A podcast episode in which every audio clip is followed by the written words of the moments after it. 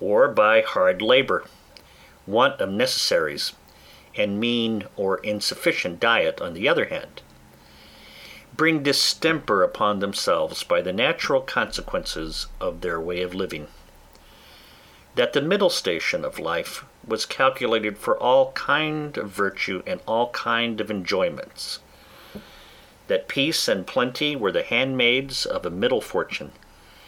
that temperance, moderation, quietness,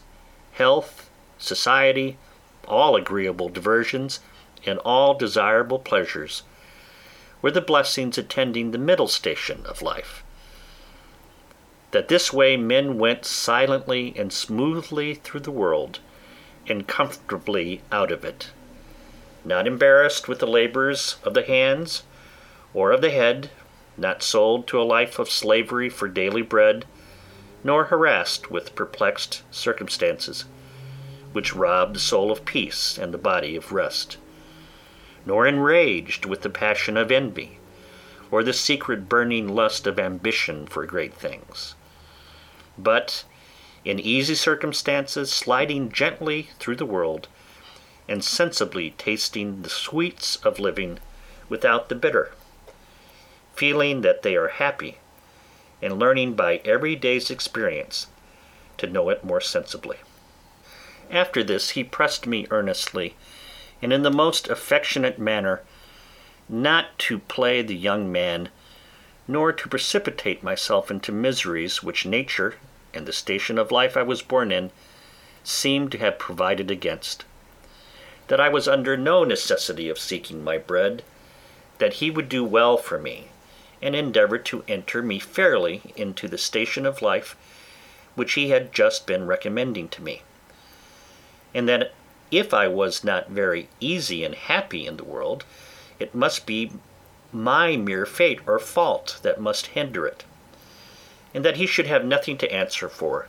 having thus discharged his duty in warning me against measures which he knew would be to my hurt; in a word, that as he would do very kind things for me if I would stay and settle at home as he directed, so he would not have so much hand in my misfortunes as to give me any encouragement to go away; and to close all, he told me I had my elder brother for an example, to whom he had used the same earnest persuasions to keep him from going into the Low Country wars, but could not prevail his young desires prompting him to run into the army where he was killed; and though he said he would not cease to pray for me,